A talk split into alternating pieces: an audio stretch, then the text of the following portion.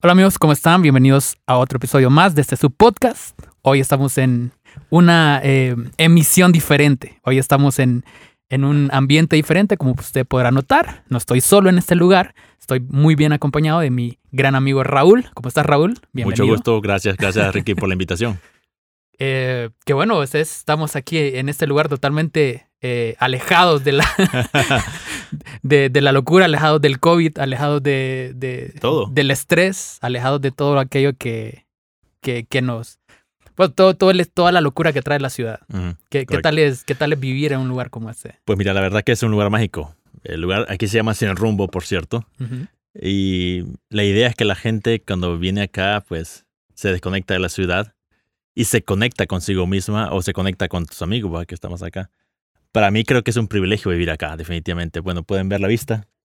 Yo de la, de la pandemia que estamos pasando actualmente, este, no he sentido mucho porque vivo acá y simplemente, o sea, siento libre, me siento libertad.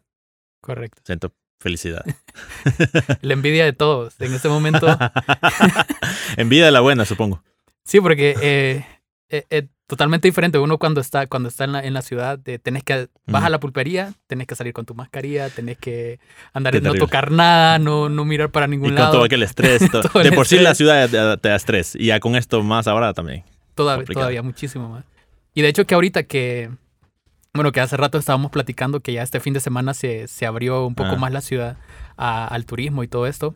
Y, y, ya la gente salió como loca. Ya los lugares, todos los lugares, restaurantes, comedores, lugares como estos, están, están repletos. Definitivamente, definitivamente. Este, este, fin de semana fue, ah, tuvimos un pico, o sea, bastante gente. Siempre hemos tenido una buena cartera de clientes, pero este fin de semana fue el más alto.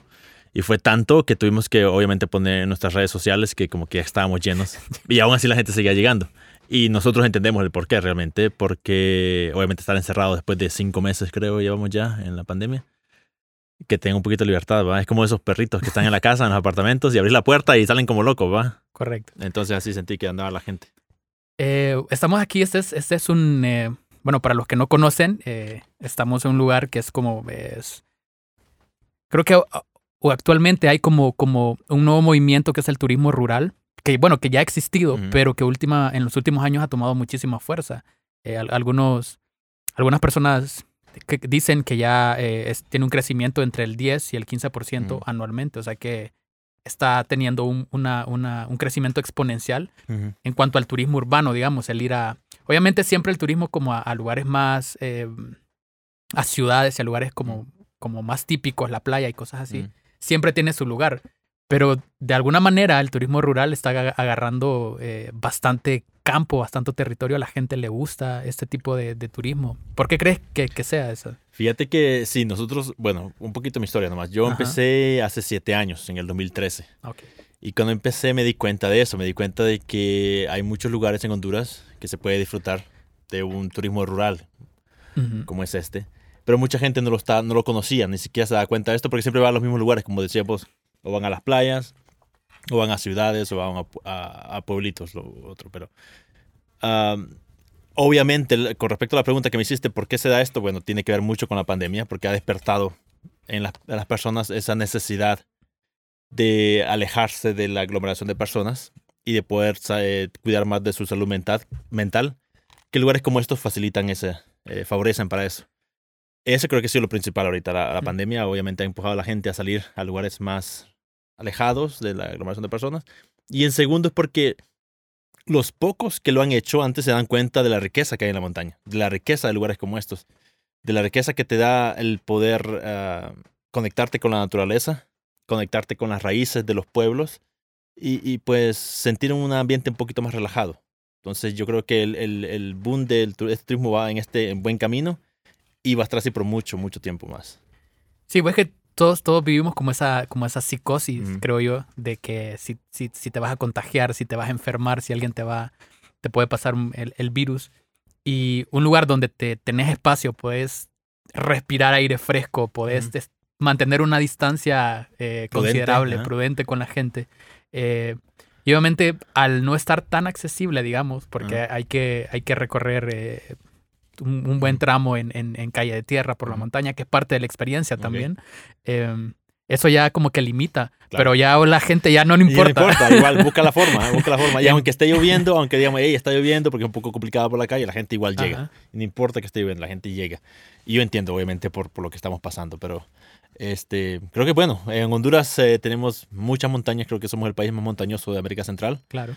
Entonces hay mucha oportunidad para negocios como estos que florezcan y que la gente también se divague en lugares como estos. Sí, bueno, yo, yo soy, yo consumo muchísimo turismo rural, que yo prefiero muchísimo más estar en un lugar eh, abierto, eh, un lugar verde, que estar en- encerrado en un hotel. Yo realmente nunca he encontrado el sentido de Es, bien- bien- irse de viaje. tiene sentido. irse Para mí, o sea- una habitación. es increíble porque mucha gente hasta ahorita se da cuenta de eso. Ajá. ¿De qué sirve ir a pagar una cantidad de dinero considerable Sí, sí. para irte a un cuarto hotel con paredes frías, con televisión por cable, cosas que ya tienes en tu casa? O sea, nada, o sea, no, no entiendo la razón de hacer eso. Por eso nace sin rumbo. Una, una de las razones Ujú. por qué nace así, para que la, la gente tenga más libertad, tenga, sea su propio ambiente y, y tenga una experiencia, que creo que también el turismo ha venido sufriendo cambios, no de ahorita, sino ya varios años. Ah, incluso con, la, con el nacimiento de Airbnb y plataformas como estas, donde se vende turismo de experiencias más que de lugares. La experiencia es lo que se vende. Sí, últimamente como que la gente anda buscando más eso. Y creo que también el turismo extremo, eh, que es otra rama, digamos, cuando ya te metes a ser rápidos, a tirarte, que aquí tienen un poco de turismo extremo. Aquí también tenemos, aquí Sí. eh, en asociación con otra empresa que se llama Ajá. Fly Adventures, nosotros hacemos lo que es despegues en parapente, o sea, vuelos en parapente. Sí. Bueno, volar es una cosa increíble, ¿va? y también hacemos renta de cuatrimotos. Sí. Entonces ya como que le damos un poquito de Ya, ya. adrenalina al, al- al turismo también. Solo, solo falta aquí el canopy que te, que te deje Sí, allá sí, en, sí. en la vía San Sí, Francisco. canopy o un bungee, no sé, cosas así. Bueno, se puede inventar varias cosas también, no sé. Puede ser en el futuro.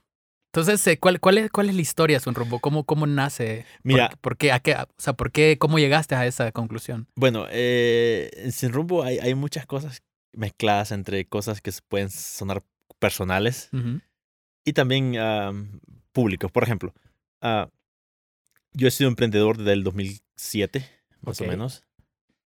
Y siempre me ha gustado la libertad. En la, en la en la mayor posibilidad que tenga, me gusta la libertad. Creo que todos los seres humanos queremos libertad, pero somos pocos los que realmente luchamos por conseguir ese sueño que es libertad. ujú.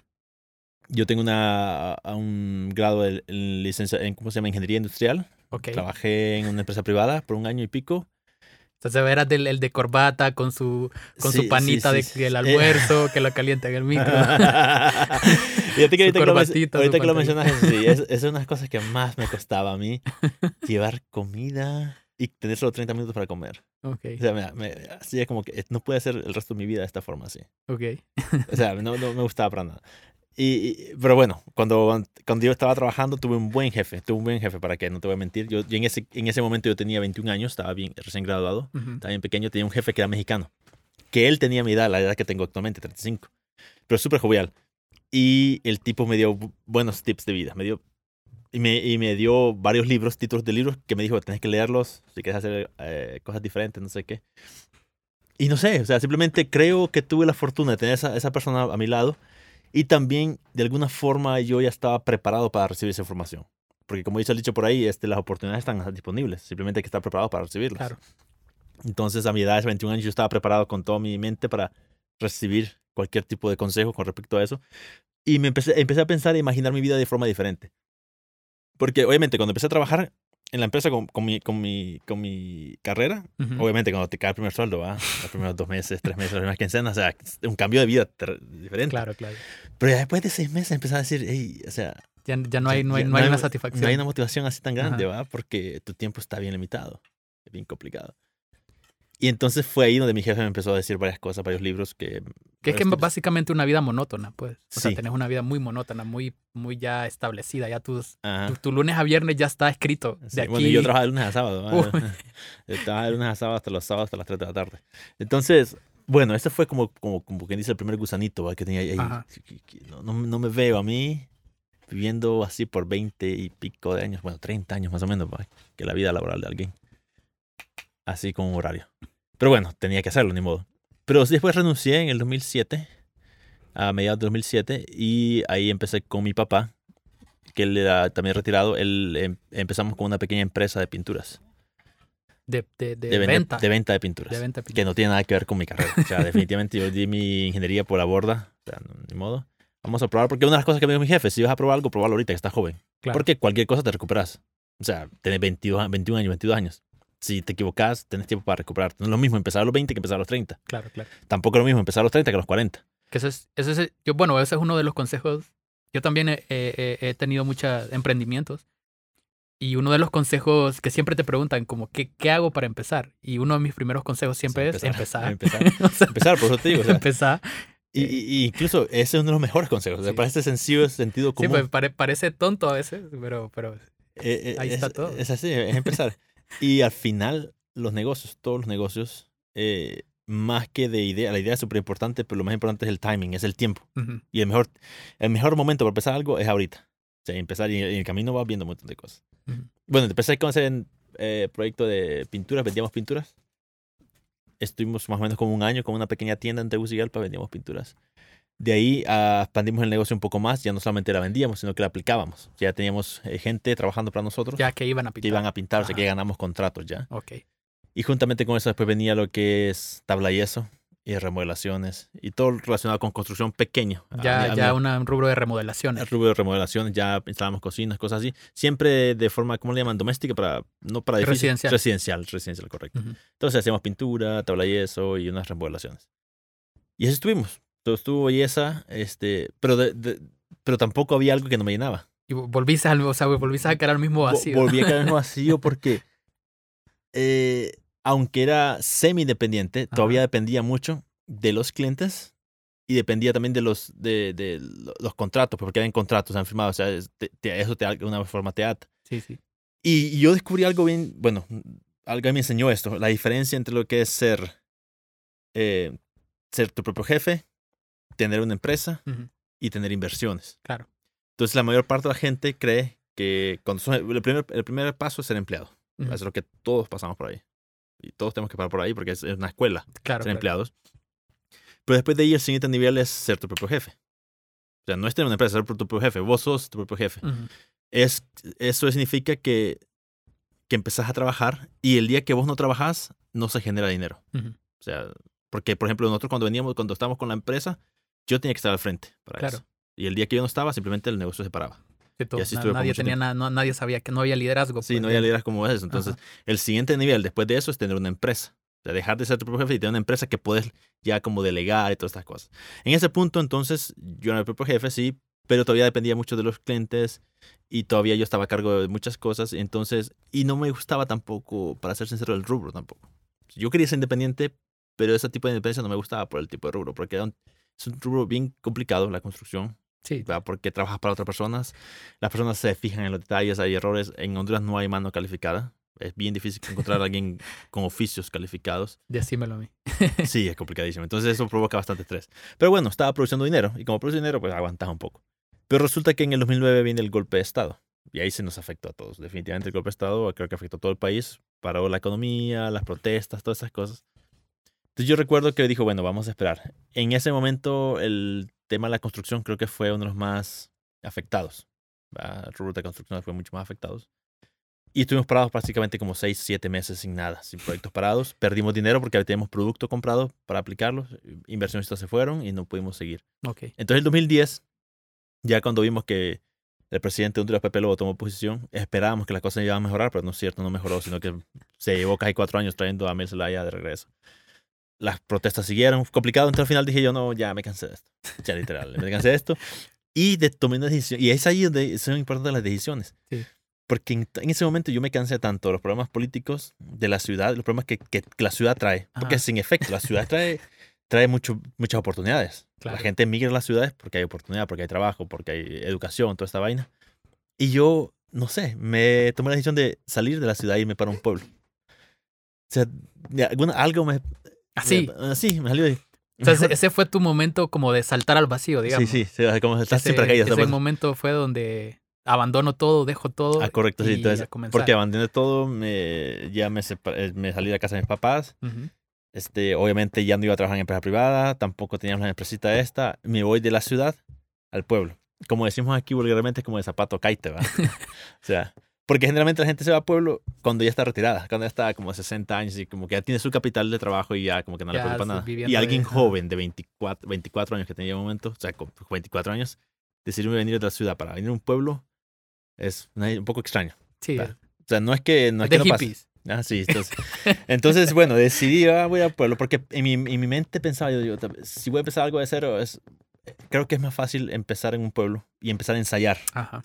porque los costos operativos son más bajos. Todo, todo es más Todo barato. es más barato, la- todo es barato, todo más barato. Servicios públicos, Todo más impuestos. Impuestos, eh, los, eh, los permisos, las licencias, todo es mucho más rápido, más Ajá. ágil. Entonces, mi idea era eso. Empezar con un nuevo proyecto y hacer que las cosas sean más fáciles y aprender y después trasladarme a la ciudad. Porque sí pensaba regresar a la ciudad. Ujú. Resulta que vine a Valle de Ángeles, que es un pueblo, sí, pero tampoco... Estamos cerca de la ciudad. Estamos cerca de la ciudad. Sí. Pero claro, es una diferencia también, hay una diferencia Claro. marcada. Vine para acá y lo primero que puse fue un restaurante. Porque me di cuenta que el pueblo donde estamos, aquí en Bahía Ángeles, es turístico. Entonces, la mayor cantidad de ingresos del pueblo es turístico y por eso decidí, pues, darle, a apostarle a lo turístico, que es lo más fácil. Bueno, no es tan fácil, pero el restaurante, vender comida. Sí, es, es, Me vine para acá y puse... la comida es bastante, también es, es Es liquidez, o te entra dinero ujú, constante todos los días. Entonces, y algo que realmente puedes, la curva ujú, puede crecer bastante rápido. Curva de aprendizaje o curva de, de, de clientela, lo demás puede crecer, a diferencia de otros tipos de negocios. Bueno, la cuestión es que sin saber mucho, pues eh, puse el restaurante en el pueblo. Al principio, mm, definitivamente no salió como esperaba. Pero vuelve la estrategia. Los costos operativos son tan bajos que te permite Mantenerte. experimentar, me- te permite mantenerte. Ujú. Definitivamente en Tegucigalpa no aguanto ni siquiera cuatro meses. O sea, tres meses y estás reventado. Si en tres meses tu pronóstico de ventas no es la que calculabas, o sea, ya estás, Sí, ya estás sin dinero. Ah, Solo en estás el, asfixiado. estás Solo en, asfixiado. solo en local. renta. Renta local ya estás asfixiado. Entonces yo, yo pude aguantar en el pueblo como ocho meses. O sea, con mis ventas abajo del 50% de los que yo tenía planeado. Pero mis costos operativos tan bajos que me permitía mantenerme a flote y aguantar un poco más mientras hacía los cambios. Y así estuve. Después de los ocho meses aproximadamente, empecé a ver los cambios. O sea, hice algunos pequeños cambios en el restaurante que teníamos y las ventas empezaron a mejorar. Mejorar y mejorar. Ya para el año y medio que teníamos, ya las ventas ya eran bastante buenas y todo fue bastante bien. Bastante bien. Entonces ya empecé como a decir, creo que estoy en un buen momento, o sea, eh, en un pueblo. O sea, estoy relativamente cerca de Tegucigalpa, Sí. los costos operativos son más bajos, renta todo es más bajo, entonces simplemente me voy a quedar aquí a ver qué pasa. Llegó un problema en el 2013 cuando Valle de Ángeles entra como en una pequeña burbuja también de que los costos se empiezan a elevar. Es que o sea, la demanda empezó en Sí. Valle empezó a crecer bastante. Empezó a crecer y la- eh, entonces los locatarios de los terrenos empezaron como, eh, los locales de los, las Ujú. casas empezaron como a, a cobrar más caro, todo lo Porque ya, entraron también que cadenas. Sí, de- de- de restaurantes también de afuera. Entonces ya se complicaba un poco más. Que claro, si yo hubiera querido, hubiera seguido sin problemas. Pero entonces ahí fue donde yo pensé, siempre con la idea de algo más libre. Ajá. Siempre, siempre con la... Que en ese algo momen- que te dé más libertad todavía. que- que es mucho más libertad que esto. Entonces, que yo también en ese momento no lo entendía de esa forma. Yo solo, solo sabía que estaba como la intuición de que quería algo más libre.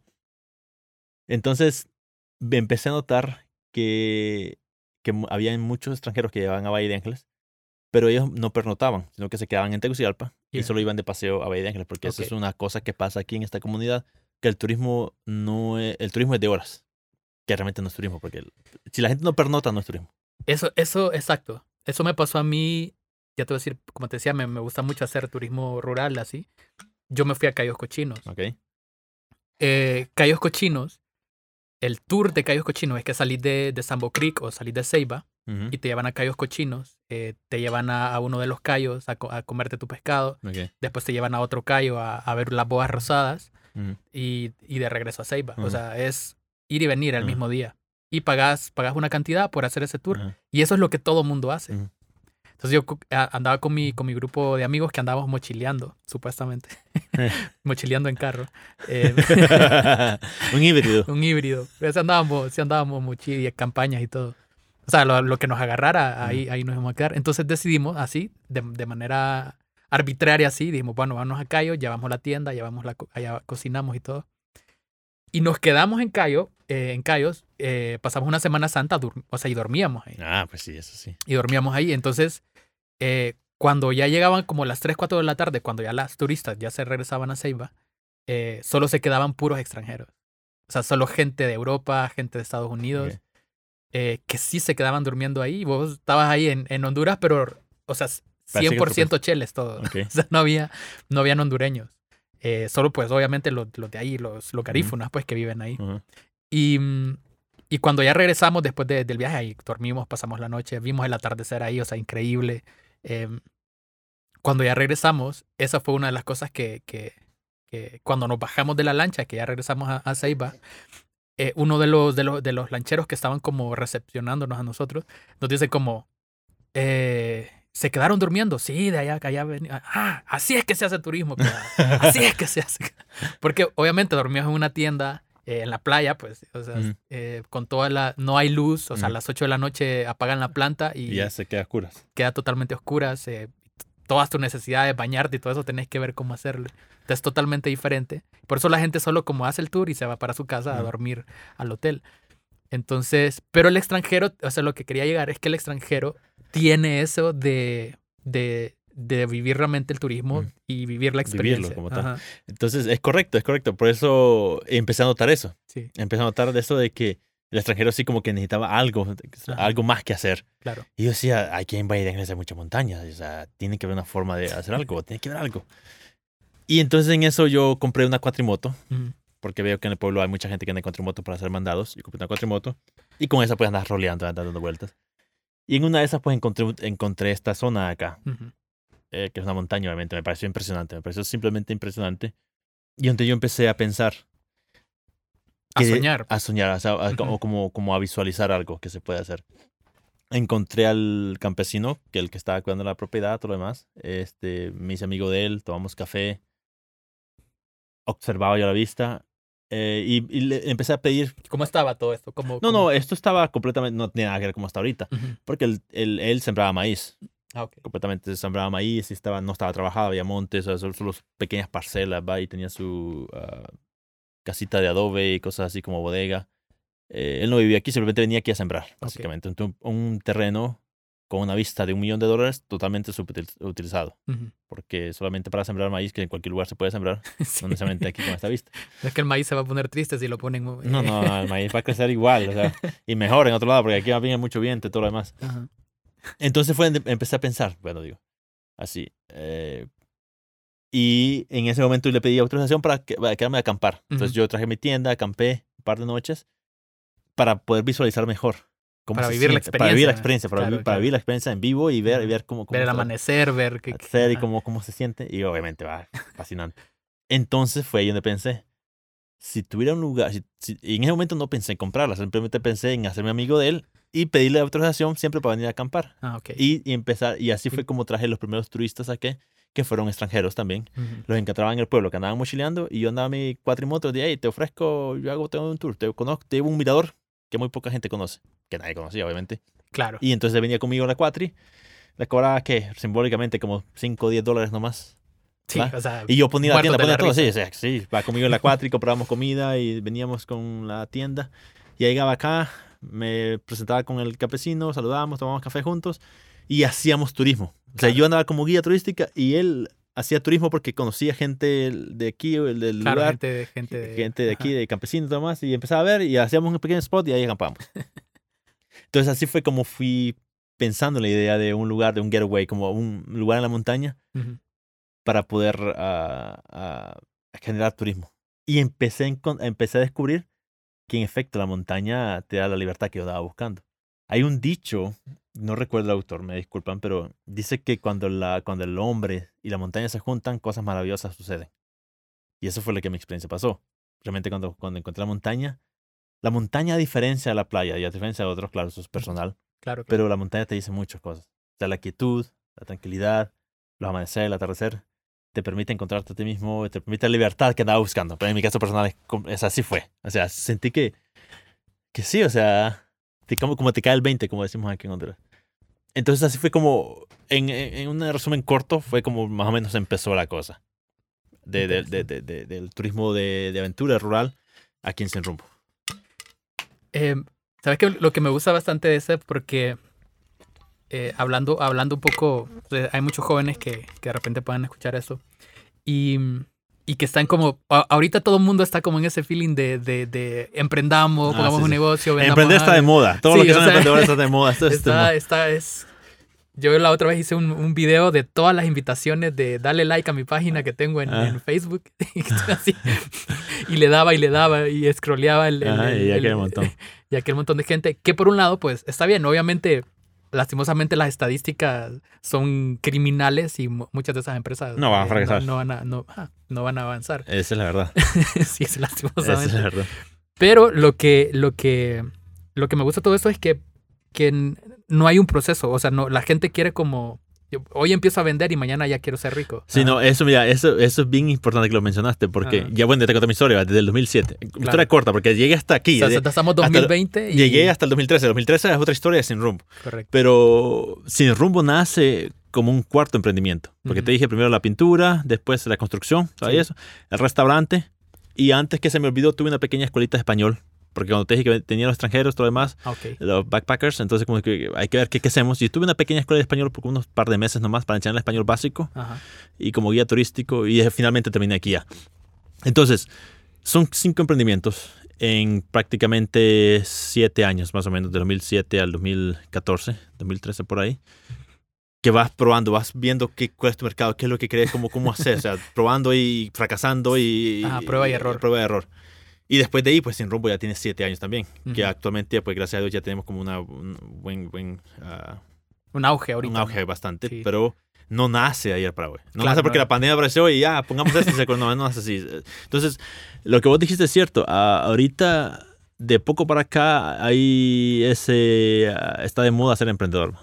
Que seamos emprendedor, que pongamos lo, lo nuestro. ¿no? Eso, eso suena como una telenovela, porque no es así. Emprender es un deporte de alto riesgo. Literal. Sí. Se tiene que estar des- dispuesto a arriesgarte. Arriesgarte no solamente la parte económica, la parte económicamente importante, pero también arriesgar tu tiempo, ah, tu esfuerzo, tu reputación, tus amigos, tu familia. Porque te quedas largas horas, horas completas y días completos, fines de semana completos. Y muchas cosas que la mayor parte de la gente no, no está dispuesta a pagar el precio. Entonces, para emprender realmente es, hay que tener mucho ah, valor para hacerlo. Y, y cómo se llama a los jóvenes que quieren emprender, bueno, básicamente lo más importante creo yo es el deseo, el, es visualización, poder visualizar lo que quieren ser. Y eso creo que es fu- es fundamental en mi caso. Yo lo que vi, o sea, lo- porque obviamente al traer vos los, los, los turistas a ver, vos lo que hiciste fue un estudio de mercado, básicamente. Sí. O sea, sin, sin Es que, hacerlo. es que al final todo es empírico. Mira, Ajá, sin el- hacerlo, digamos, como la encuesta, diga, a ver, yo tengo... eh, sino que fue como, como así, pues ya en, en persona. O sea, por- probaste la gente que, que realmente para, podía. mí, para mí un profesional es aquel que sabe hacer Ajá. bien las cosas. Sí. Cualquier cosa. Para mí un profesional no tiene nada que ver con el título, sino un profesional es aquel que hace bien las cosas. Alguien, si alguien, por ejemplo, un jardinero y hace bien las cosas, es un profesional en su área. Mm. Y alguien si es como se llama al constructor, un albañil, le hace bien las cosas, un profesional en su área. Importante es hacer bien las cosas. Con respecto a lo de mercadotecnia que me decías, obviamente yo no sé nada de mercadotecnia, no estudié eso, Ajá. pero te empuja, la situación te empuja a hacerlo. Y empezar a buscar las formas empíricas al principio, después obviamente estudiadas y empezás a como a sacar cursos y ver cómo, cómo funcionan estas cosas para hacer eh, que, la, que, que funcione. En el caso de la mercadotecnia, que hombre decía, eh, así fue, literal. Ujú. O sea, tal vez no tenía todo el conocimiento, pero digo, ok, vamos. O sea, traía, venite, subite, te pago poquito, vamos. Y empiezo a ver la reacción de la gente. Creo que el éxito, uno de los éxitos de Sin Rumbo, básicamente es eso, el feedback.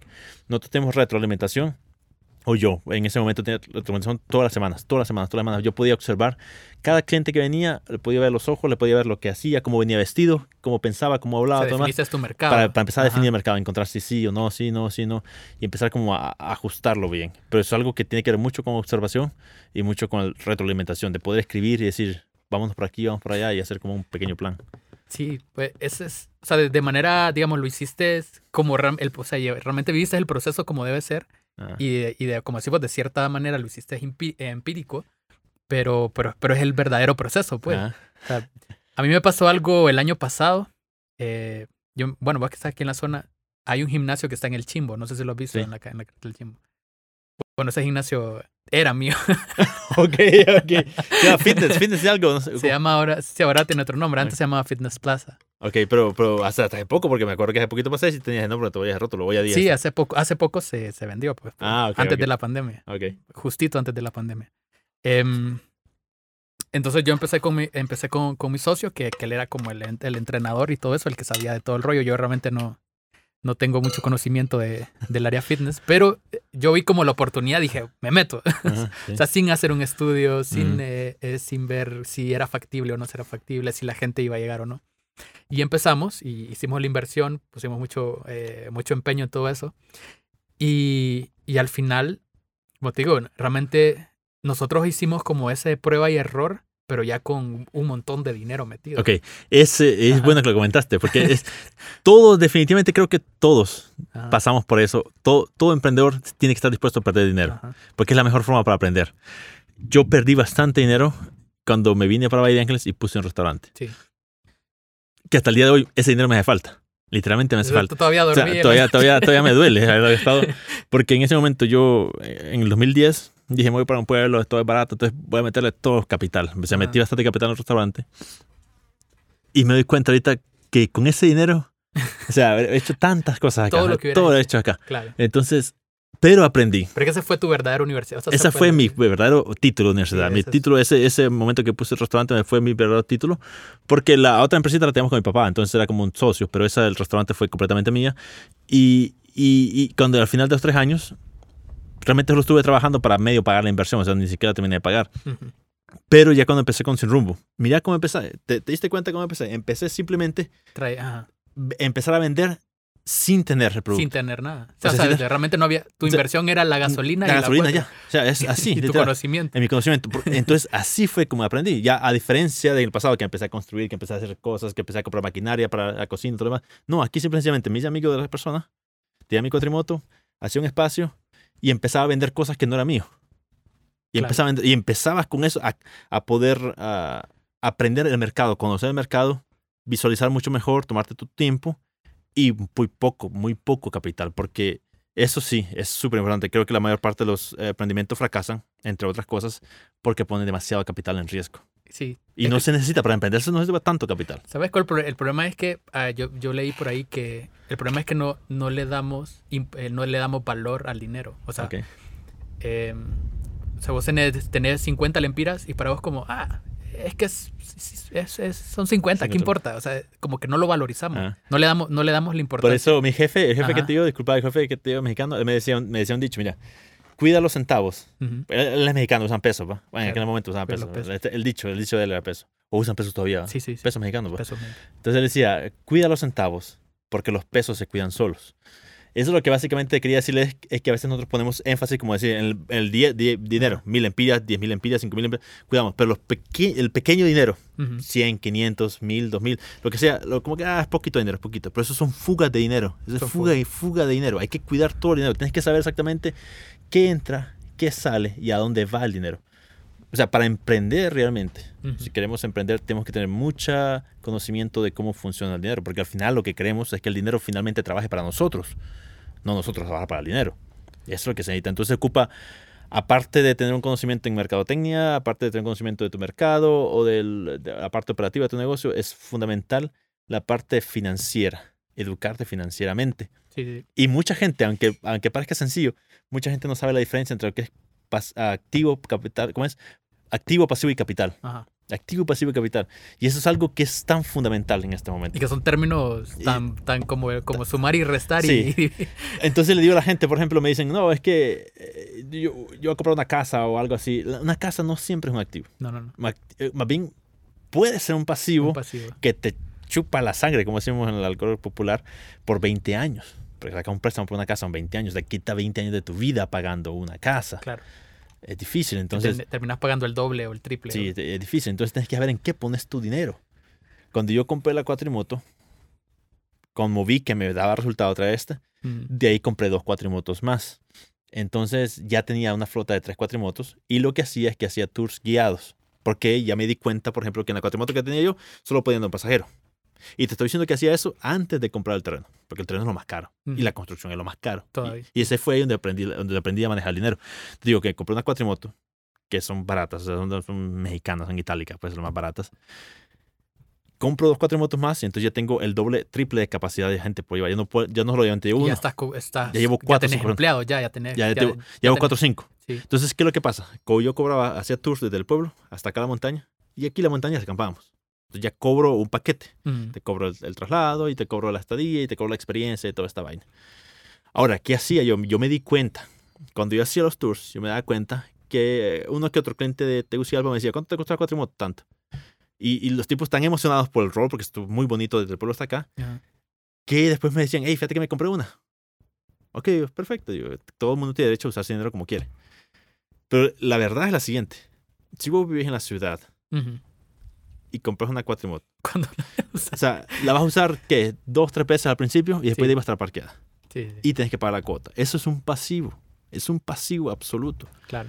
Entonces, a diferencia de lo que yo hacía, que yo compraba, Pero y cada vez que hacía un tour era un activo, porque la, la moto me daba, te estaba, saca- estaba sacando. estaba sacando para pagar la cuota y para poder ganar ganancias. Entonces, esas son cositas que uno dice, son sencillas, pero tienen mucha importancia. La diferencia entre un activo, pasivo y capital, que la educación financiera, la relación que tienes que tener con el dinero para poder emprender. Pero decime, ¿qué pasó con el, con el al final?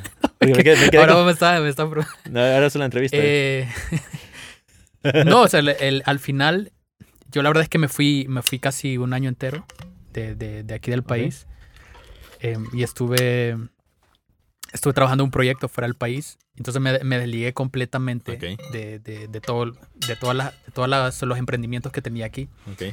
Cuando ya regresé, todos mis socios es como, ya no queremos seguir. Estamos cansados, pasamos aquí todo el tiempo. eh, no, Eh. no estaba tampoco teniendo, obviamente, el, El ingreso. el ingreso, o sea, se estaba, estaban todos en, en- en el punto de equilibrio, o sea, no se estaba No perdiendo, ganando, pero no está pero no estaba ganando. Entonces, eh, más que el salario, pues, Ah. eh, lo que nuestra ganancia era como el salario.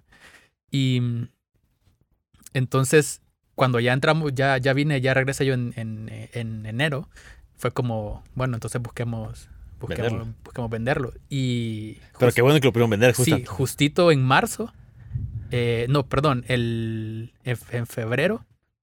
En febrero, el 3, como hay 3, 4, la primera semana de febrero se, se pasó, se pasó ya el, el nuevo- los nuevos dueños. Wow, Entonces ellos empezaron, agarraron febrero, un mes y, la- Ya. y empezó la pandemia. qué terrible. bueno, pero empezó la pandemia y ahí están, eh, pues sí, o sea, obviamente el, el rubro de los gimnasios es- está complicado. está... Pero fíjate que eso es bien interesante también, porque también algo con, con Sin Rumbo, que Ajá. algo me ha pasado algo fascinante aquí en Sin Rumbo. Am, cuando empezó la pandemia, uno de los ah, rubros que más afectó, aparte de los gimnasios, fueron los bares y, en, Y el en- turismo. y el turismo en general, la industria del turismo. Hasta, hasta hoy es, Hasta- se abre el hoy. turismo. O Y- sea, el fin de semana se abrió el turismo. Y, y todavía con reservas porque lo que sea, lo que pasa es que se reabrió. Una cosa, es, una cosa es la reapertura y otra cosa es la reactivación. La reapertura ya estamos, ya Sí. tenemos luz verde para abrir. El hecho que podamos abrir no significa que la economía se va a reactivar. Hay estudios que dicen que va a tardar por lo menos dos años en reactivarse. Y hay muchos hoteles que no sobrevivieron. Bueno, cerró, cerró Lo- Villas de la Mar, cerró Maya, el Maya, y el cerró Ma- Marriott. Entonces, eh, es complicadísimo. Sí. Digo, el hecho que sea reapertura no significa reactivación.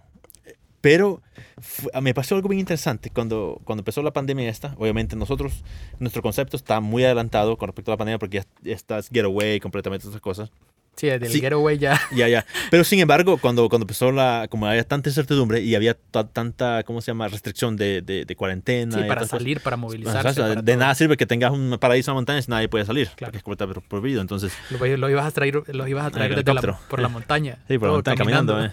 Entonces, eh, ese es el momento propicio para que cualquier persona que no es fuerte, usualmente se empiece como a desmoralizar. ¿va? Claro. Obviamente las cargas financieras también va a ser fácil, los empleados y todas estas cosas. Pero fue ahí donde yo pensé, digo, yo creo en mi proyecto. Ujú. O sea, se, se escucha como filosófico, se escucha como, como mantra, lo que sea, pero yo creo que. Yo creo que fue a funcionar porque desde hace muchos años, desde hace unos cuatro o cinco años atrás, yo empecé a escribir realmente lo que quiero para mi vida. Ujú. Empecé a, esti- empecé a separar mi persona del negocio. Una cosa es en rumbo, otra cosa soy yo. Entonces yo hago cada año, hago cosas, lo que yo quiero lograr, lo que yo quiero ser Ok. y lo que yo quiero que Sin Rumbo se convierta, ¿va? que es una empresa. Entonces yo escribí eso el año pasado. O sea, estamos en el 2020, 2020 es un año increíble, sonaba increíble. No, es que 2020, es va, increíble. 2020. 2020, increíble. Entonces, yo escribí y como- me inspiré el año pasado, me inspiré también y lo escribí. Ah, el año pasado, igual que co- con uno de tus amigos que estuvo la vez pasada aquí, yo también el año pasado fui a, estuve en Europa, estuve tres meses en Europa, Ok. me, di- me di un, me di vacaciones de tres meses en Europa, Ahí, por lo mismo, que- Humildemente. humildemente. y pero, pero esas son las cosas que eh, es inversión en vos mismo, ¿va? Ok. inversión en vos mismo que vos empiezas a ver tus, tus ideas. Y cuando yo vine, o sea, ya a, ta, ta, ta, a Claro. cambiar ciertas cosas, hacer unos cambios específicos y rápidos, rápidos, rápidos. Yo llegué en noviembre y empecé a cambiar. Y ya para diciembre, los cambios que, los pequeños cambios que había hecho, empezaban las ventas para arriba. Ya para febrero, las ventas habían duplicado lo, lo que era el, el año anterior. Sí. Entonces ya iba por buen camino. Boom, viene la pandemia. Boom, viene la pandemia. Entonces ahí es el momento que vos tenés que decir, si no tienes algo por escrito, es fácil que te dejes llevar por lo que está afuera. Yo creo que es importante cuidar tu palabra. Y, y hablábamos con unas amigas también que es importante creer y confiar en la persona, en la persona que vos eras en el pasado. O sea, la persona que yo fui el año pasado, ¿por qué escribí esto? ¿Por qué lo escribí? Porque yo creía que en estas cosas. Entonces yo escribí algunas cosas que quería hacer ahí. Cuando vino la pandemia y cuando pues, me di cuenta que el turismo en efecto iba a ser complicado y que no solamente el, el- el turismo, sino que los pequeños emprendedores que tenemos que dependemos de un capital del banco y, esta- y el- de la liquidez diaria, Ujú.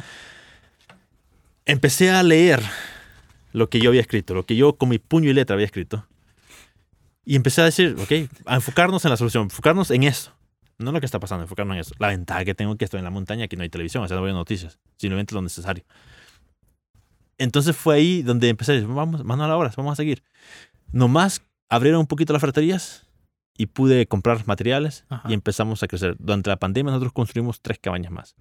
Que básicamente eso significa que duplicamos nuestra La capacidad. capacidad. No- o sea, en el peor momento del turismo a nivel mundial, Ajá, te invertiste. yo invertí, aposté, aposté por duplicar la Entonces, capacidad. cuando esto se abra, se es una abra- locura. Y, y en efecto. Y en efecto, entonces, ¿por qué? Porque cuando vos sos emprendedor, por mucho tiempo, la parte, la parte empírica, la parte intuitiva se desarrolla. O sea, es un olfato que ya tenés vos, que intuición, esto va a funcionar, va a levantar, va a mejorar. Claro. O, o decir, pues, para empeorar, mejor me lo tengo, o mejor lo vendo, o mejor hago cualquier cosa.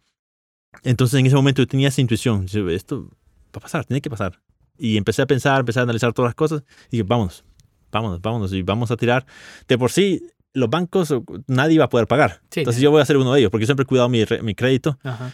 Siempre he pagado mis cuentas, pero digo que esa excepción, o sea, no sabemos lo que va a pasar. Sí, la economía colapsar, mejor topar las tarjetas de crédito, ver, ver qué pasa siempre y cuando lo inviertas en algo. Entonces, lo que me pasó es eso. Lo que quiero decir es que cuando vos tenés algo por escrito y cuando crees en tu proyecto, no importa lo que está a tu alrededor, pues puedes seguir, como se llama, planificando, o sea, confiando en lo que vos estás haciendo. Con tu intuición, con tu experiencia y con tu, obviamente, base científica en base a, a resultados anteriores. Sí, eh, realmente es que es que el, tu- el turismo, el turismo interno, el turismo rural, eh, mucha gente lo, lo miraba como de manera eh, despectiva hasta cierto punto, porque es como, no es lo mismo a quedarte acostado en Mm. tu cama con, con edredones de plumas y, y cuestiones así, ¿con quién se va a querer a quedar una cabaña Ajá. de madera? Ajá. Que tiene que cocinarse uno. y que no hay ni luz, que no solo hay hay un foco nomás, no hay energía eléctrica. Eh, entonces, hasta cierto punto, eh, que crea como que quién Es- va a hacer eso. Es Pero- una disruptiva. Ajá. Es una disruptiva. Y por eso es que todos los emprendedores, todos los emprendedores somos fuera, pensamos diferente. Sí, Pues, Si alguien quiere ser emprendedor, tiene que pensar totalmente diferente. Como decíamos, ¿qui- ¿quién va a pagar para cocinarse uno solo? sí. ¿Quién va a pagar para ir a un lugar donde no hay energía eléctrica? ¿Quién va a pagar para bañarse con agua helada? Eh, eh, ¿Entendés? Entonces, pero funciona. Y una de las cosas que me di cuenta fue en eso también, porque nosotros culturalmente tenemos la, la impresión de que si alguien te dice, vivir en la montaña es sinónimo de pobreza. Ajá. Ah, ah, ah, ah, ah, Sí, porque es lo rural, Rural, pues, o sea, si yo me voy no para- tener los servicios, o sea, yo- pa- eh, digamos, sí. son más difíciles de difícil acceso. Ajá, entonces servicios. vos decís, me voy para la montaña. Vivir en una montaña aquí en nuestros países es sinónimo de pobreza. Cuando yo estuve en Europa, que estuve en el primer mundo, me di cuenta que allá es el contrario. Vivir en la montaña es sinónimo de riqueza. Y, y me vine con esa idea. Y cuando estuve aquí, me di cuenta que es efecto. O sea, estamos en la pandemia. Yo tengo una excelente vida, gracias a Dios. O sea, Ujú. me va súper bien. Y vivo en la montaña, absolutamente en la montaña. Y me doy cuenta que en efecto, la vivir en la montaña es riqueza. Y por eso el turismo rural creo que va a tener su auge y finalmente pues la gente va a empezar a valorar más. Y eso va a beneficiar a todos, porque hay tantas comunidades rurales en nuestro país Ujú. que puede beneficiar. El turismo atrae mucho, mucho, activa la economía. Sí, ese es, ese es, bueno, al menos esa es la proyección que, la proyección que tiene y, como decías, realmente lo- la gente lo que está buscando es, es ese- esa experiencia, pues. Ujú. Que en ningún, o sea, si vos querés tener esta vista eh, en un hotel Hay un arcoíris, mira ya. y la, y la tormenta, después, pues, después vamos a mostrar tomas, porque realmente ahorita no, no se ve completo, pero después vamos a hacer unas tomas para que puedan ver mejor cómo, cómo está. Viene una super mega tormenta. Hay un arco iris, hay, bueno, todo el valle, el valle de, de, de la, de, De la Villa de San Francisco. de la de San Francisco. Y, y, o sea, sí, definitivamente este es una vista que vale un millón de dólares. Mm. Y eso es. Qué bueno, o sea, qué bueno que, que, que, que, hayas emprendido realmente esto. Me, me gusta mucho tu proceso porque creo que la, la primera idea, la- lo primero que piensa una persona es que, ah, ese chavo le, le heredaron el terreno, ya el papá le puso todo, eh, eh, todo se lo regalaron, todo Mm. lo fue fácil, seguro, Ah, eh, o sea, ah. siempre, siempre pensamos que esas cosas como, como que como que esos procesos se dan así, como, Ah. como que lo, he- heredamos las cosas Ah. o fue, fue un golpe de Go- suerte. golpe de suerte. Y, y la gente no sabe de repente todo el proceso, todas las experiencias, todos los, los errores que tuviste que cometer para llegar a este punto. Y eso que, que digamos, que para vos viene comenzando, pues Ajá. esto no es como, me imagino que no es tu visión completa, no es tu Co- visión eh, final. y eso es lo que te decía. Por eso te decía que hace cinco años empecé a escribir cosas que yo quiero lograr personalmente. Me empecé a separarme del negocio. Porque eso es los errores que cometemos la mayor parte de los emprendedores. Son, ponemos tanta fuerza, tanta energía, tanto tiempo en tu emprendimiento que te Ujú. vuelves uno con tu emprendimiento. Y eso es un error fatal. Una cosa es tu persona, tu vida, y otra cosa es tu, tu empresa.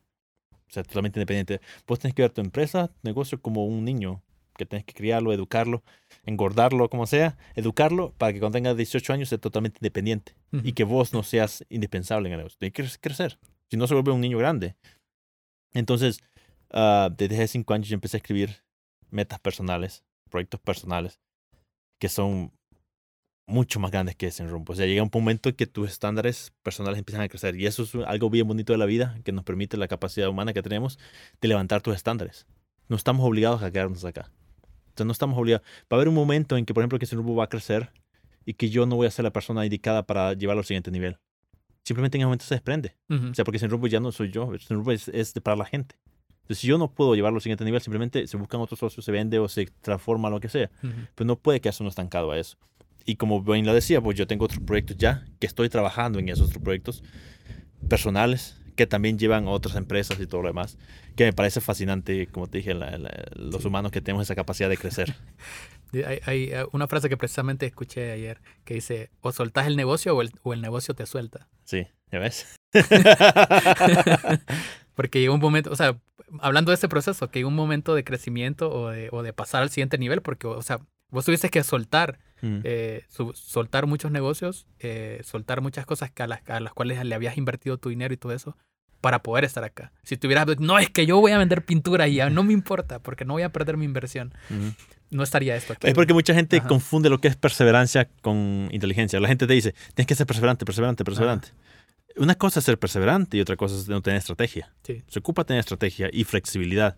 Por eso es importante que definas qué es lo que vos querés como persona. Y, y ver si tu negocio tu emprendimiento va acorde a la, persona, a la vida que vos querés vivir. Ujú. Yo te decía, por ejemplo, con el negocio de la pintura, nosotros vendíamos y hacemos dinero. Pero yo todavía no estaba tan lleno, así como que ey, no, no, no me daba la libertad que quería. Cuando vine a la montaña me di cuenta de la libertad que quería. Entonces digo, aquí, aquí, aquí vamos, vamos bien. Ya sentí como esa sintonía, sincronización, va. Y empezás a invertir más en eso. Claro, la vida cambia. Nosotros como seres humanos evolucionamos. No podemos pretender que ahorita que a mis 35 voy a, voy a pensar igual que a mis 40 Claro. cinco años es una gran es una buen espacio de tiempo.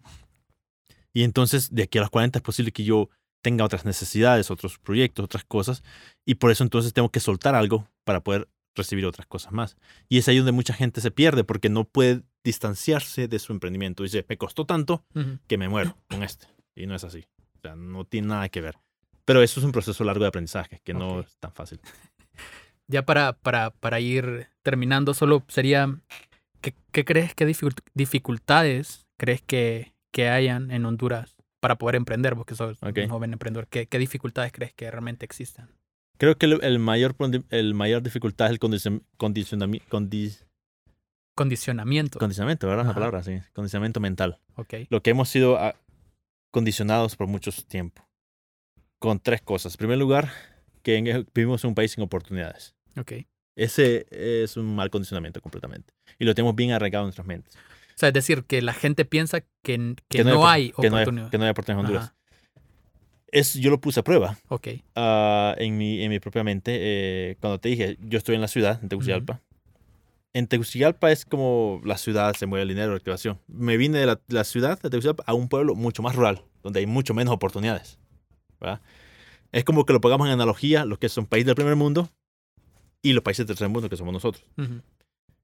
Realmente creo que es más, es más fácil hacer dinero en un país pobre que en un país rico, si lo queremos ver desde ese punto de vista.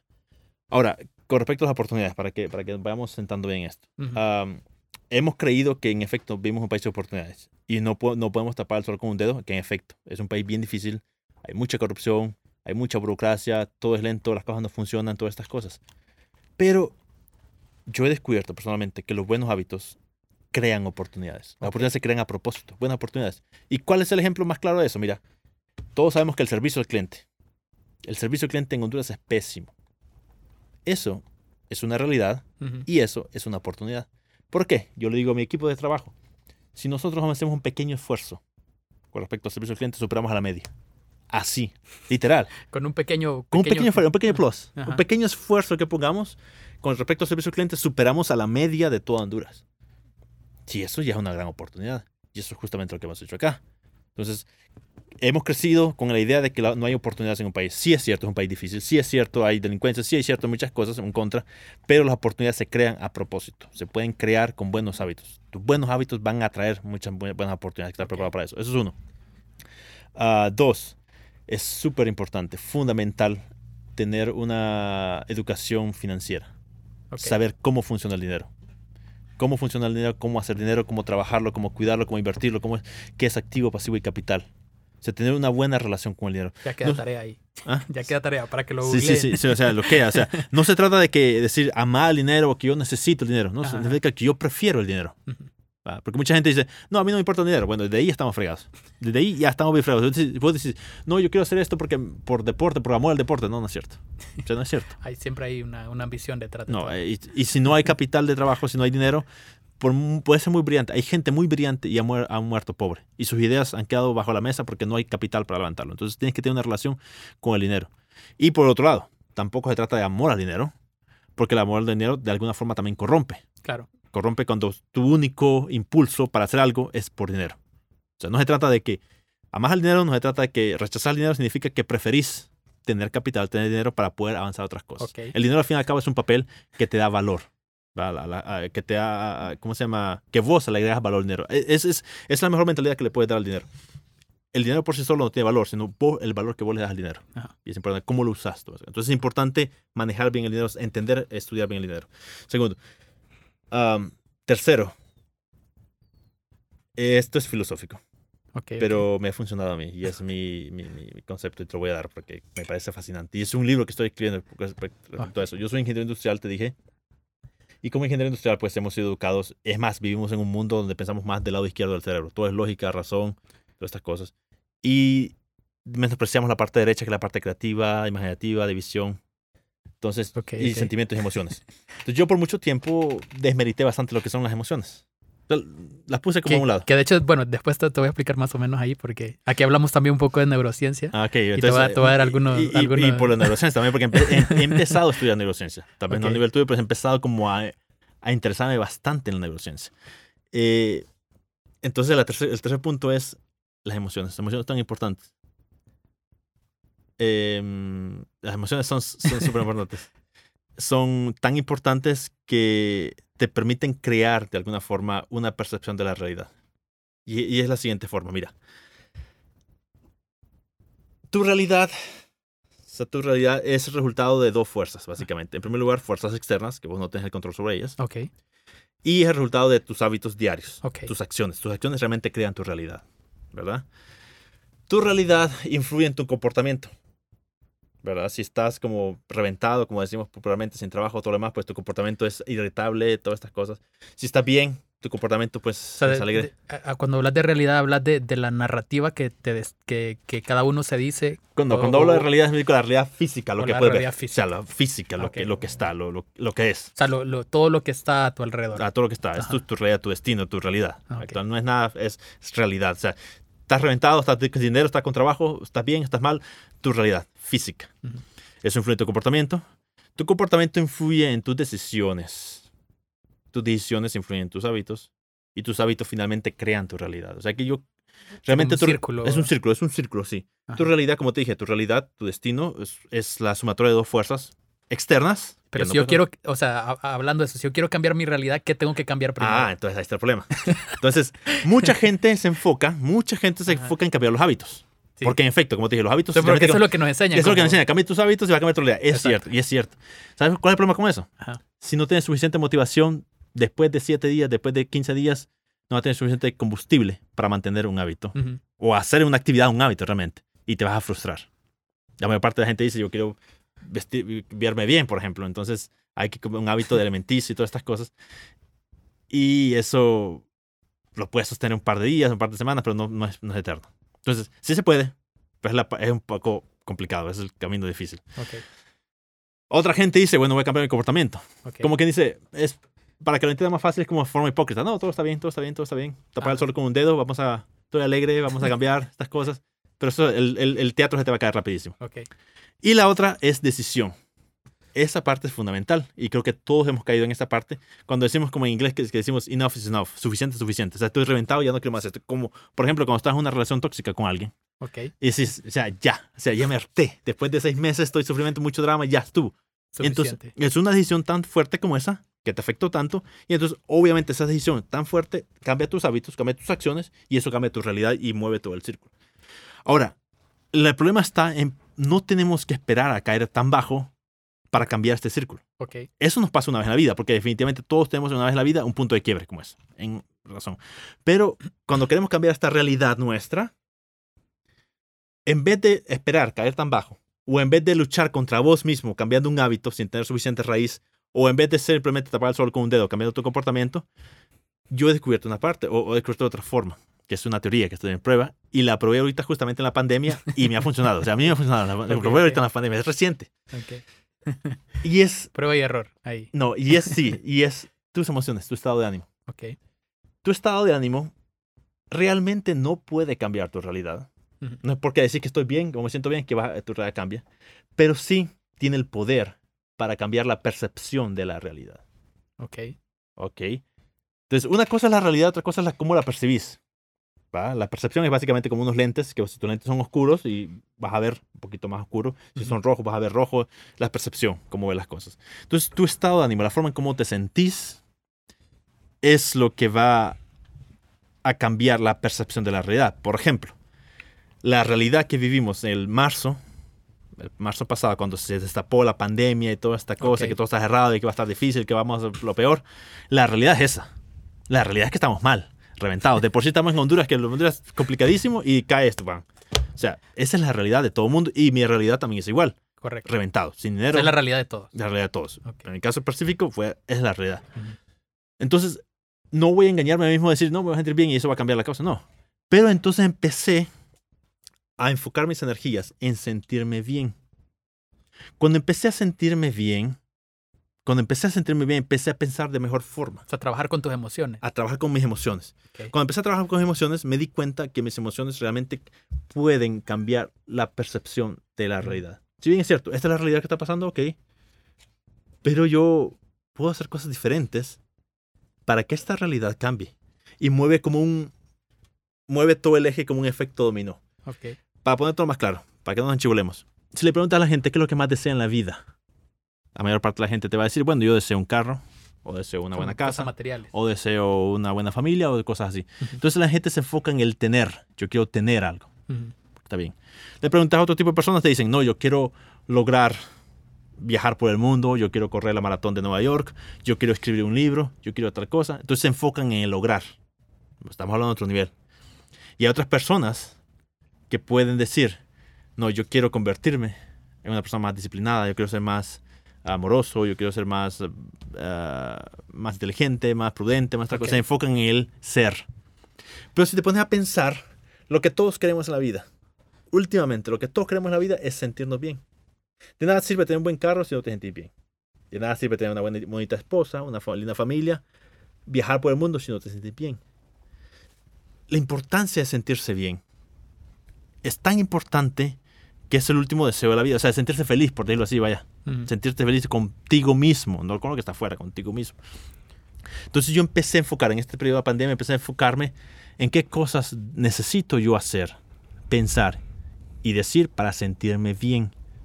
Porque cuando me siento bien, mi percepción de la realidad cambia. El mundo está cayendo a pedazos. O sea, literalmente.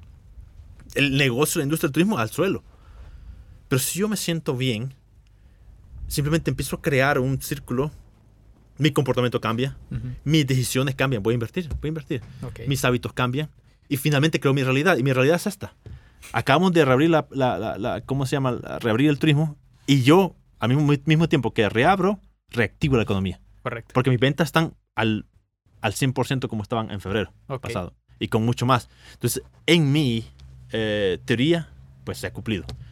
Porque decidí, a diferencia que simplemente me hubiera sentido mal, como es lo normal, O sea, ahogarse en te, sus ahogar, penas. te ahogarte en tus penas, te ahogarte en tus penas y no tomas acción. Ah. Entonces empieza como el mismo círculo vicioso. Correcto. Y vas como... Y solamente te hundís más. Y te también. hundís más, te hundís más. Entonces, por eso creo bastante en, en en- en- en enfocar tus energías en sentirte bien. Y también estudié un poquito de neurociencia también para Ujú. entender, para estimular al cerebro a que produzca la hormona de la felicidad, como le llamamos, para, que, para poder crear esas Claro. neuroasociaciones en tu cerebro que te permita avanzar más. Hay, uno, hay algunos neurólogos que, bueno, gente que estudia neurociencia y neurocientíficos, que dicen que so- nosotros somos, eh, realmente somos seres con emociones que aprendimos a pensar. Ujú. Que muchos, eh, muchos pe- pensarían que es al revés, que primero desarrollamos la parte, eh, la parte racional y que luego nos empezamos a tener emociones. Y es Mm. totalmente lo contrario. Ok. O sea, tu cerebro es el, el 95% de tu cerebro funciona por el, eh, el sistema límbico. El sistema límbico es donde están todas tus emociones, todas tus partes. Solamente el 5% de tu cerebro eh, funciona con eh, la parte racional, que es, el vaya. neo- es el neocórtex.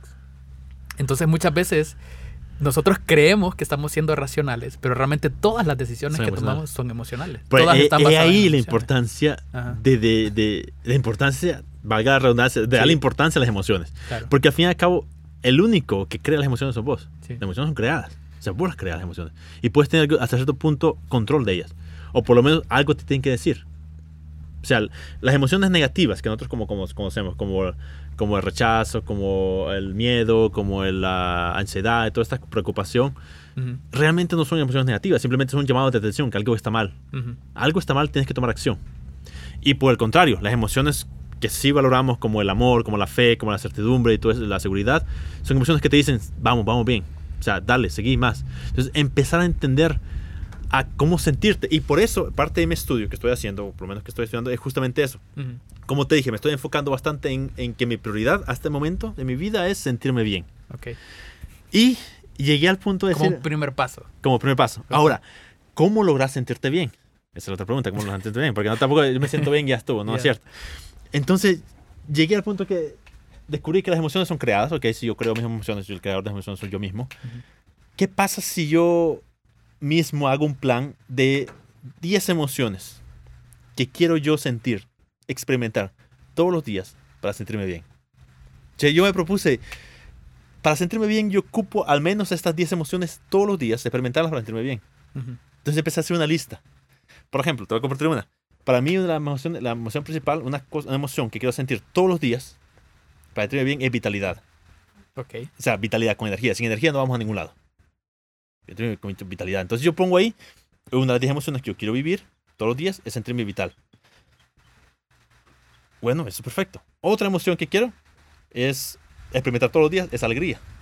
O sea, quiero sentir alegría todos los días. Porque eso ayuda a sentirme bien. Y ahora la pregunta es, me pregunto a mí mismo, ¿qué debe pasar para que yo sienta alegría? Ok.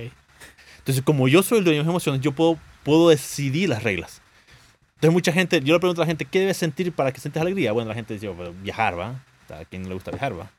Pero viste, en la pandemia, si hubiera puesto eso en mis reglas, entonces estaría, no tendría alegría porque obviamente no puedo viajar. Pero Nadie puede viajar. Entonces, la- el, el truco está aquí en hacer leyes vos misma que vos tengas el control sobre ellas. Entonces yo digo, lo único que necesito yo para sentir alegría, o sea, una de las cosas, es simplemente sonreírme. Reírme. Y literalmente, y está comprobado científicamente, y creo que no me vas a men- dejar mentir en eso, que cuando uno se ríe, yo no sé si son como 300 o 700 músculos en la cara que se mueven al mismo tiempo. Claro, cuando es Cuando una, una sonrisa natural, Que si cuando cuando, no es fingida. cuando te, cuando te ríes, hay como 300 y pico de, de Ajá. músculos que se mueven aquí, que emiten señales a tu cerebro de bienestar, porque llevas, yo llevo 35 años, 35 años riéndome, cada vez que me río porque algo está bien, emite esa asociación al cerebro de que cuando los músculos se mueven es que Ujú. estimula al cerebro a producir la, la hormona esta para senti- esta- sentirme bien. Entonces, ¿qué digo yo? Ok, si, si me empiezo a reír, que obviamente es como decir fingida, pero si me empiezo a reír, engañas a tu cerebro de alguna forma. Está hackeando tu Está cerebro. hackeando tu cerebro. Lo, lo podemos decir así. Y Ok. finalmente, pues realmente funciona. Literalmente yo tengo en mi habitación una pequeña carita feliz. y cuando me levanto, me río. Ok. Y al principio obviamente, no tenés ganas de reírte, pero después te reís, o sea, te reís y te empezás a sentir bien. Entonces son, son cosas que vos puedes ver.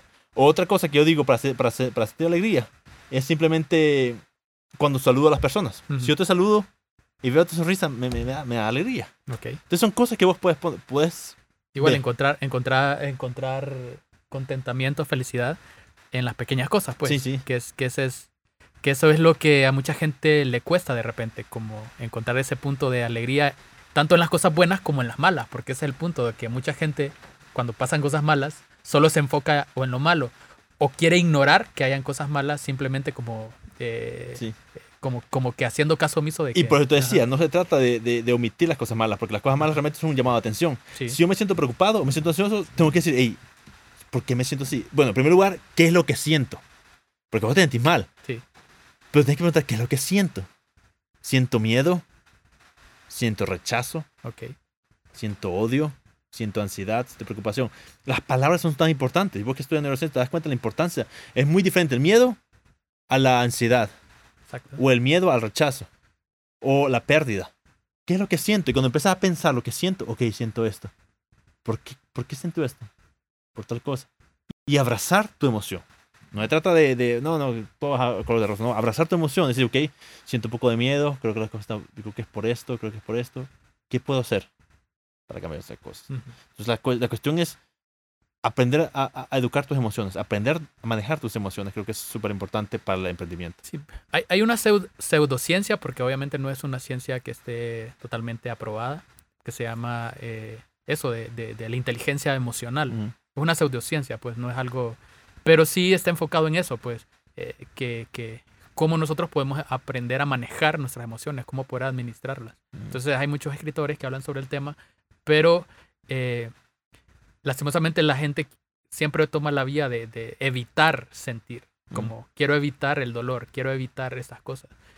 Y eso también al- al- a, a- a la larga se vuelve también como, como oprimir tus emociones, como, como tratar de esconderlas, Ujú. como no, no experimentarlas y no aprender a enfrentarlas. En Ujú. tu caso es como, ok, yo sé que va a haber dolor, yo sé que va a haber tristeza, yo sé que hay días que me voy a levantar de mala, Ujú. pero mi respuesta a ese dolor va a ser una, una actitud totalmente diferente y opuesta a lo que estoy sintiendo. O sea, es como pelear en contra de, de- de eso que estás sintiendo en ese Ujú. momento. Entonces, excelente. La verdad es que me parece una, una muy buena forma de, de ver las cosas y realmente se ve reflejado porque realmente lo primero que uno entra, cuando entra a ese lugar, lo primero que se le viene es felicidad. Felicidad, correcto. Es correcto, como te digo. Es, Está y, ahí y- preso y- y- y son las tres cosas que te dije. Ajá. Son, son básicamente tres cosas. Te- vos me preguntaste la pregunta, que es pues, larga la respuesta, pero para resumirla, me preguntaste qué, qué consejos le puedo dar a los jóvenes que quieran Sí, aprender en Honduras, las dificultades más grandes. Es básicamente el condicionamiento que creemos que no hay países sin oportunidades. Ajá. Yo te dije, las oportunidades sí se pueden crear con, con- con buenos hábitos. Sí. Es importante creer que las oportunidades se pueden crear con buenos hábitos. Hay que Sí. tener buenos hábitos para que las cosas funcionen. Ah, segundo, este, te dije con respecto al dinero. Sí. Saber cuánto dinero entra, saber tus costos operativos, tus costos fijos, todo lo demás. Y tercero, el manejo de tus emociones. Que tu espíritu esté impregno en tu emprendimiento, que se sienta, pues. Exacto. Entonces, aquí en Sin Rumbo, básicamente las tres cosas se cumplen. En primer lugar, nosotros aquí estamos en una montaña. Mira cómo es. Estamos en una calle de tierra. El acceso no es tan fácil. Ni siquiera hay Google Maps ni Waze, o sea, es complicado. No hay... Un rotulito en Sí, un rotulito chiquito ya. Entonces, ¿quién iba a pensar de que esta es una oportunidad? Exacto. ¿Quién iba a pensar que esta es una oportunidad? Está en la montaña, en la parte rural, es lo que creemos. Mm. Lo que te dije, la montaña es como sinónimo de pobreza. ¿Quién va a ir a, a un lugar? Bueno, pero yo empecé a creer, a empezar a creer mis buenos hábitos de alimenticio y todas estas cosas. Y algo que no servía, ahora funciona. Eso es uno. Dos, con respecto al dinero. Te digo que es importante entender lo que es activo, pasivo y capital. En Sin Rumbo es proyecto totalmente autosostenible. Aquí no tenemos energía eléctrica, Ujú. tenemos un sistema solar para iluminación y le sacamos y lo vendemos de esa forma. Lo vendemos literalmente. Aquí no hay energía eléctrica Sí. y así lo vendemos.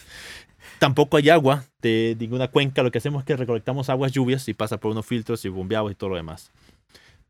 Entonces nuestros costos operativos son bien bajos. Ujú. Y es la parte que me refiero. a Activo, pasivo y capital. Nuestros pasivos son bien bajos. Exacto. Entonces puedes empezar a ser bien efectivo y eficiente con los recursos, especialmente económicos. Eso nos ha permitido a nosotros aguantar todo lo que es la pandemia y poder salir a flote con liquidez, porque nuestros costos operativos son poco, son bajos, porque hemos aprendido a manejar bien el dinero, saber qué entra y qué sale, y en qué invertir y qué no invertir. Y la tercera que te dije, las emociones. Yo empecé a estudiar las emociones y lo que vos decías, el reflejo cuando uno entra aquí es felicidad. Sí. Porque eso es lo que Es lo somos. primero que... O sea, el hombre, el, el ser humano compra por emociones, como decía vos. Sí, sí. Y si vende felicidad, o sea, dicen un dicho que no, la felicidad no se puede comprar, pero a ver, no sé. No, nosotros eh, en, uno, en uno de los episodios del, del podcast igual eh, habla, hablaba sobre eso, que nosotros compramos emociones. Nosotros Mm. no compramos... ¿No? ¿Sí? eh, o sea, si vos te pones a No vender el, el sistema, cómo funciona el sistema solar y el sistema hidráulico, No, compra. No, vos compras la emoción, vos, Ujú. vos vendés la emoción de, de la experiencia que se va a vivir. Entonces, eso es lo que nosotros compramos, compramos emociones. Entonces, para vender emociones, tienes que saber manejar tus emociones. Claro. Y, a ver, y obviamente emociones positivas, si poner de esa forma. Ok. No, pues excelente, gracias, gracias Raúl. La verdad es que, como, como, como decíamos al inicio, podemos quedarnos toda la tarde hablando. Seguramente vamos a seguir platicando. Gracias por el café. También, también, también tienen café también ahora, ¿verdad? Tenemos café, tenemos una finca de una café. finca de café. Eh, estamos a 1600 metros de altura, sé que el café es de calidad. Ujú. Claro, poco a poco vamos ajustando los, los métodos para que nos salga mejor café. Pero sí, o sea, Ok, entonces ya, ya es una- un, un nuevo nivel de también de aprovechando el- todos los recursos. todos los Y recursos. queremos también empezar a tener una huerta también Ok. para producir eh, hortalizas y cosas así. Entonces es un proyecto que va a ser también educativo, no solamente económico para nosotros, no solamente para la comunidad, sino también educativo para los mismos clientes, huéspedes que vengan, cómo poder vivir bien con pocos recursos, aprovechando al de manera máximo, sostenible. de manera sostenible, Ok. completamente.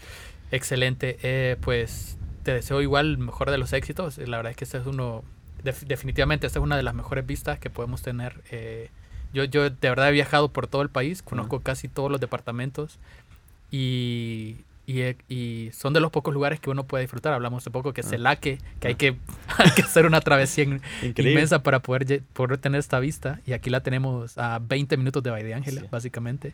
Y pues que Y con todos los accesos y todo lo demás. Excelente, excelente. Así que bueno, todos estás invitados a, a Sin Rumbo, aunque ya últimamente ya se, se está limitando el acceso porque mucha gente está viniendo y qué bueno. Eh, pero pues aquí vamos a dejar su- sus redes sociales, vamos a dejar toda la información para que ustedes se puedan contactar con toda la gente del equipo de Sin Rumbo. Eh, gracias Raúl nuevamente por, por estar en este lugar, por estar en este podcast, por, por romper el hielo también. Eh, hablando, estamos con esta nueva serie de, de emprendimiento y qué mejor historia que esta, la verdad, me, me quedé sorprendido, no me esperaba, de, de hecho, todo lo que me contaste, así que son las sorpresas que, que nos estamos encontrando en la vida y que bueno, así que nos veremos en la próxima. Gracias, un placer. eh. Bueno, así que amigos, nos vemos hasta la próxima. Bye bye. Wow. Cuatro horas. No, es como hora y media. Oh, más o menos.